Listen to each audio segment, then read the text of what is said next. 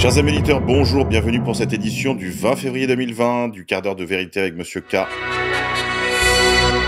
Actualité française. Suite de l'affaire Griveaux. À sa sortie de garde à vue, Piotr Plavensky est tombé sur Sam Vench, un des bras droits d'Isidora Duncan, le youtubeur, harceleur de rue, des personnalités du PAF ou paysage audiovisuel français. Piotr Plavensky nous apprend plusieurs choses malgré lui. La première, c'est qu'il n'a pas grand chose à dire au sortir de sa garde à vue. On dirait qu'il a été l'objet d'un véritable lavage de cerveau. Autre information intéressante qui nous est livrée, Piotr Plavensky n'a pas reçu la visite de son avocat pendant ses trois jours de garde à vue, ce qui constituera probablement une nullité et fera tomber l'ensemble de la procédure. On a la confirmation que désormais la France est une république bananière au vu et au sud de tout le monde. Autre information intéressante, Piotr Plavensky, le tapin, n'a pas grand-chose à déclarer, si ce n'est à BFM TV où l'on voit vraiment que c'est de la technologie politique et que ses convictions sont probablement pas très sincères.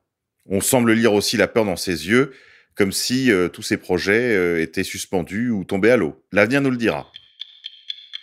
Affaire Griveaux toujours.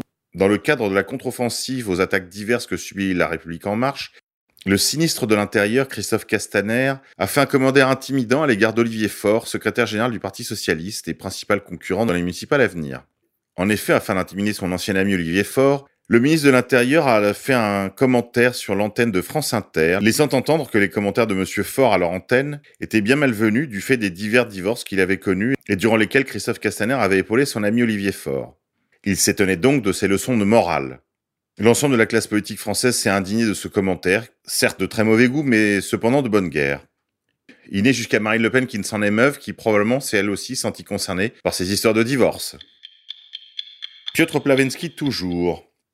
Si des élus de La République en marche se sont émus de son statut de réfugié politique, et certains ont même demandé à ce qu'il en soit déchu, Piotr Plavensky peut-il se voir déchu de son statut de réfugié politique? En effet, la question se pose suite à sa mise en examen. Les services du ministère de l'Intérieur font savoir que probablement la réponse est non.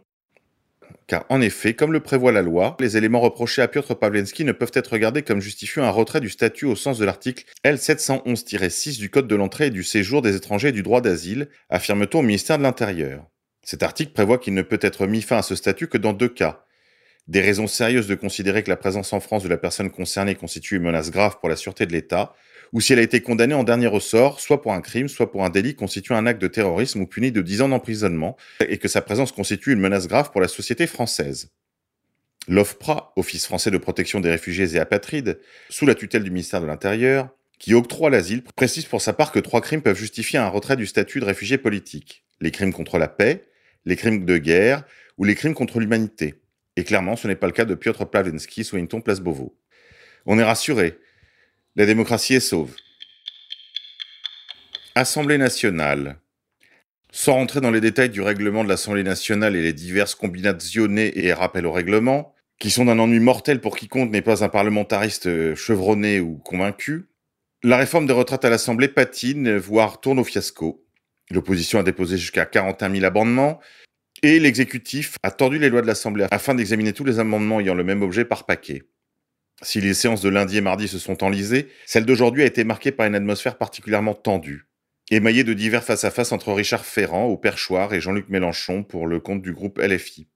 Si ces joutes parlementaires sont dérisoires et ridicules, elles restent un signe d'un certain enlisement de ce projet de loi qui, par ailleurs, n'a remporté aucun soutien dans la population ni celui des syndicats jaunes et traites comme la CFDT, ni celui du patronat, pas plus d'ailleurs que celui du Conseil constitutionnel, qui n'est pourtant pas un bastion de courageux.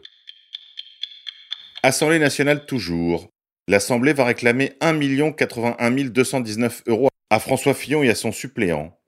Le procès du couple Fillon dans l'affaire des emplois présumés fictifs débutera le 24 février devant le tribunal correctionnel de Paris, et l'Assemblée nationale prévoit déjà de demander plus d'un million d'euros de dommages et intérêts à l'ancien Premier ministre et candidat à l'élection présidentielle de 2017, ainsi qu'à son suppléant. L'ancien suppléant de François Fillon à l'Assemblée nationale, Marc Joulot, maire de Sablé-sur-Sarthe et député européen pour lequel Pénélope Fillon a été rémunérée comme collaboratrice entre 2002 et 2007, sera lui jugé pour détournement de fonds publics. Pénélope Fillon, rémunérée comme collaboratrice à l'Assemblée nationale quand son époux était député, est poursuivie pour complicité et recel des délits de détournement de fonds publics et d'abus de biens sociaux. François Fillon, quant à lui, a été mis en examen à six semaines du premier tour de l'élection présidentielle pour détournement de fonds publics sur plusieurs périodes entre 1998 et 2013, complicité et recel de ce délit, complicité et recel d'abus de biens sociaux. On lui souhaite bien du courage. Christine Kelly est vraiment une négresse d'intérieur. Christine Kelly, femme de paille et prête-nom d'Éric Zemmour, animatrice de la quotidienne sur CNews, relie le suicide français pendant ses vacances. Le suicide français est ce best-seller qu'Eric Zemmour a fait écrire à Sénègre en 2014 et qui avait été vendu à plus de 500 000 exemplaires. L'animatrice de Face à l'info sur CNews a fait partager sa lecture du suicide français d'Eric Zemmour, qui a rencontré son succès lors de sa sortie en 2014, lors d'un post sur les réseaux sociaux, agrémenté de ce commentaire Lire et relire pour mieux comprendre. On se souvient que dans cet ouvrage, l'essayiste dénonçait la dissolution progressive du pays sous l'emprise de la génération 68 et de son triptyque dérision, déconstruction, destruction. Ce suicide français s'était vendu à plus de 500 000 exemplaires, beaucoup moins probablement que s'il s'était intitulé Le meurtre de la France et qu'il avait désigné les vrais coupables. Forfait post-stationnement, ou FPS, qui sont venus remplacer les PV de stationnement, sont ces amendes forfaitaires qui vous sont envoyées suite à ce qu'une voiture vous ait scanné pour vous verbaliser. Ces forfaits post-stationnement qui remplacent depuis deux ans les PV de stationnement sont parfois adressés de manière abusive. En cause, leur système de verbalisation embarqué dans des voitures scannant les plaques d'immatriculation des véhicules stationnés et qui les compare automatiquement aux données des parcs-mètres. Beaucoup d'automobilistes n'ayant commis aucune infraction en reçoivent par dizaines. Et il est très difficile de les contester. Or, au moment de contester ces FPS indus, le casse-tête commence. Il faut d'abord régler les FPS pour pouvoir ensuite contester. Il convient de ne pas dépasser le délai de recours d'un mois. Après quoi votre dossier est classé et sans recours. 95% des dossiers envoyés sont refusés car envoyés trop tard ou jugés incomplets.